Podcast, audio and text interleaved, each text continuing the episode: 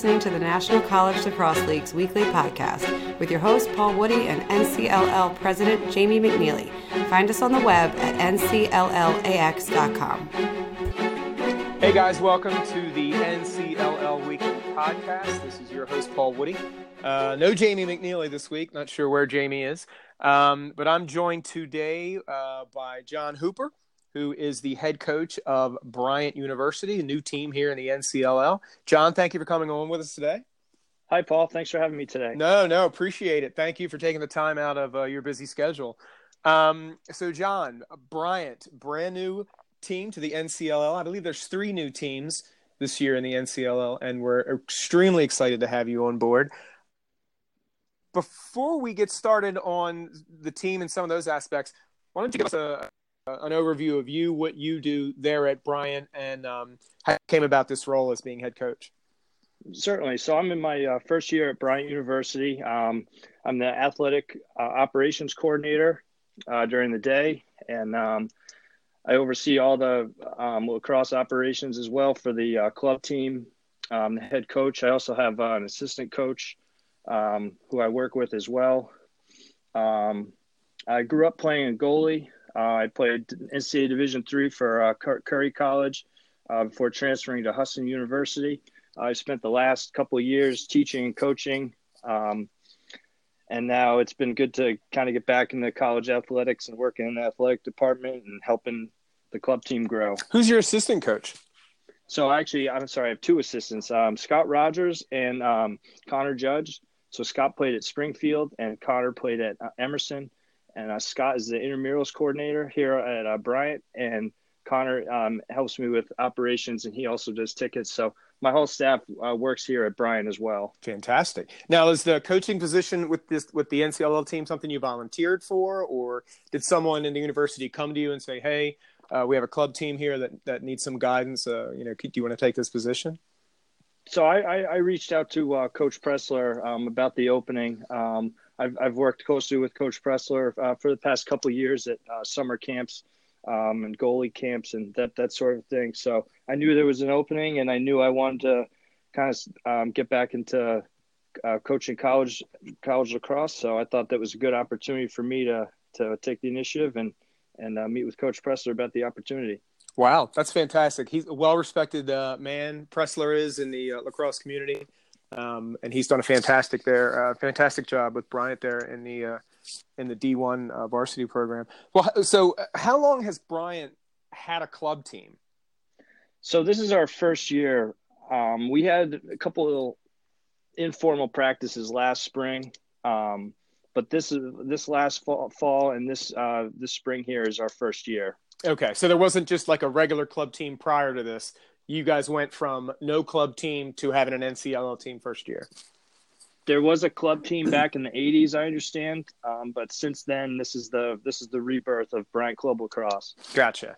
And was there anything specific about the ncll that made you guys uh, choose to join the ncll instead of being independent or anything of that nature? I think the main thing for me, there were a lot of local teams that were um, throughout the New England area that would give us the opportunity to play a competitive schedule.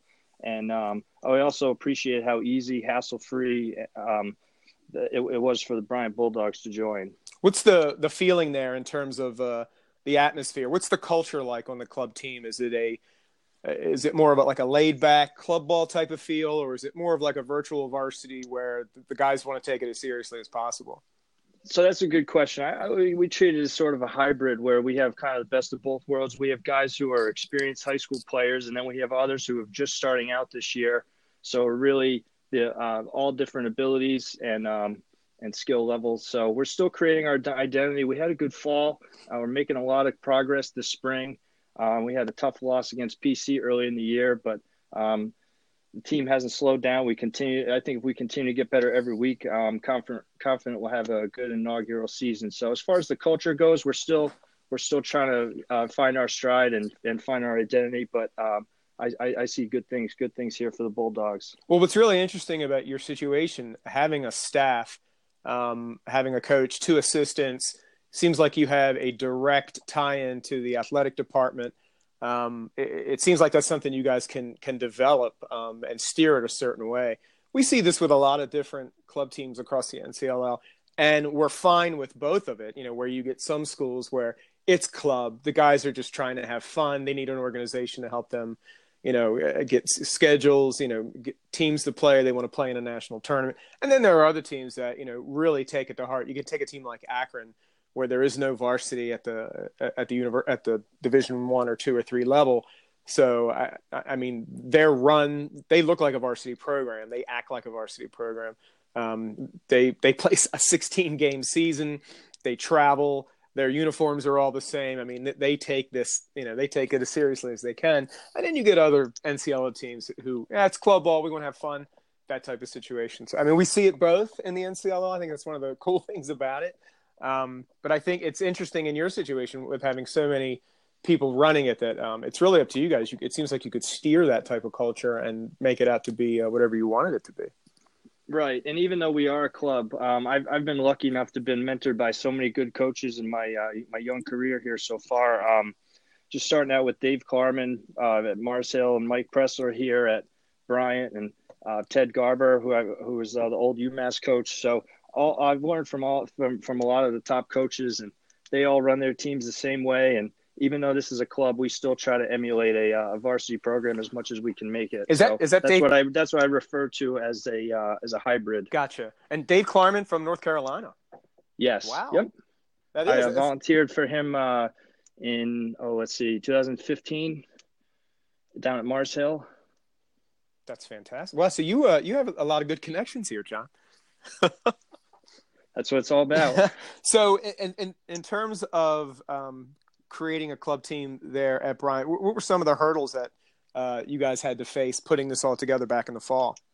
Oh, mainly, um, Bryant University is so competitive academically, and the athletes are constantly under pressure with with uh, attending meetings and group projects and other obligations outside of the class. So it can be tough as a coach to find a good time to practice where everyone can attend and and and, and not have you know ten guys one day and, sure. 20 the next. And so it's forced us to to have early mornings late nights but you know our group is resilient and we'll we'll, we'll come together any anytime we can to to get a good group on the field for to, to prepare for a game. So i think it's given the athletes a good chance to balance their academics their social life and uh, they still have time to jumpstart our new club now, in terms of uh, facilities, uh, what do you have available to you up there? Because you're up north, and lacrosse is no longer just a spring sport. We play in the winter, right? Um, and of course, you know it's hard to get out on the field. I know a lot of club teams don't have access to indoor facilities and things of that nature. How much field time or stick time um, have your guys uh, had so far this year? Well, we play about two or three times a week. Um, we have an indoor facility that uh, they, Bryant put up in 2016, so we're lucky to be able to use that. Um, we have two turf fields. There's three grass fields. Uh, we have the gym.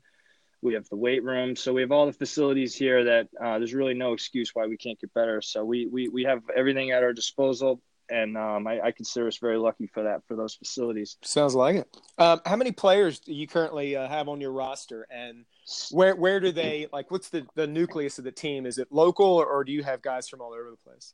So I had a little more in the fall, but uh, this spring we're locked in at 32 players, and they are all over from Connecticut, Rhode Island, New Jersey, Massachusetts, New Hampshire, and Maine. Wow, that's a big so, roster. That's a real big sure roster. Do you find that Bryant's and I don't know, um, I'm not familiar with, with, Mike Pressler or what his strategy is.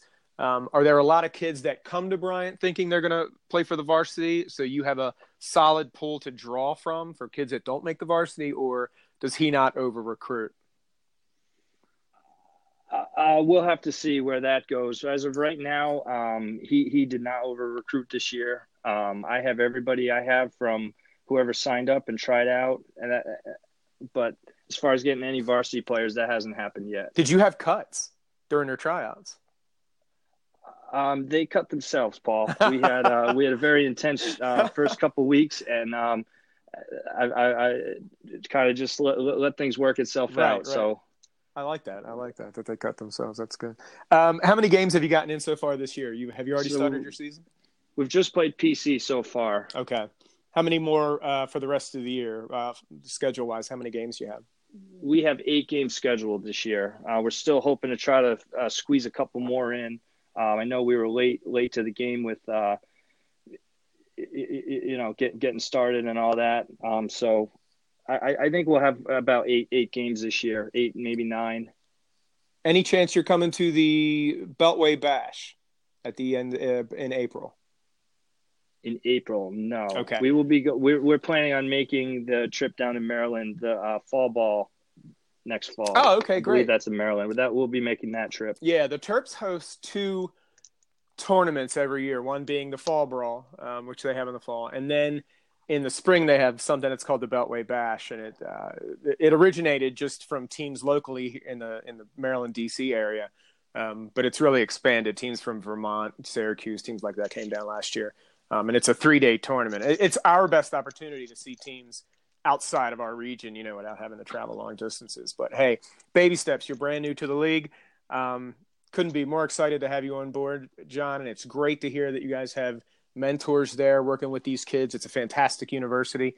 Um, and we're definitely looking forward to catching up to you to see how you guys do up there in the Northern Conference. And um, hopefully, come playoff time, uh, we'll see you down here in the tournament, wherever it is. Sounds good, Paul. Thanks for having me today. Yeah, John, I really appreciate you taking the time out to uh, talk with us. That's uh, John Hooper from Bryant University, head coach, brand new team in the NCLL. Um, and we're looking for great things from them. And keep your eye out on our media posts, and hopefully we'll be able to share some information on what his team's doing and how well they're doing. All right, John. Hey, thank you so much. Paul, thank you. Take care. All right, you too. Take care. Bye bye.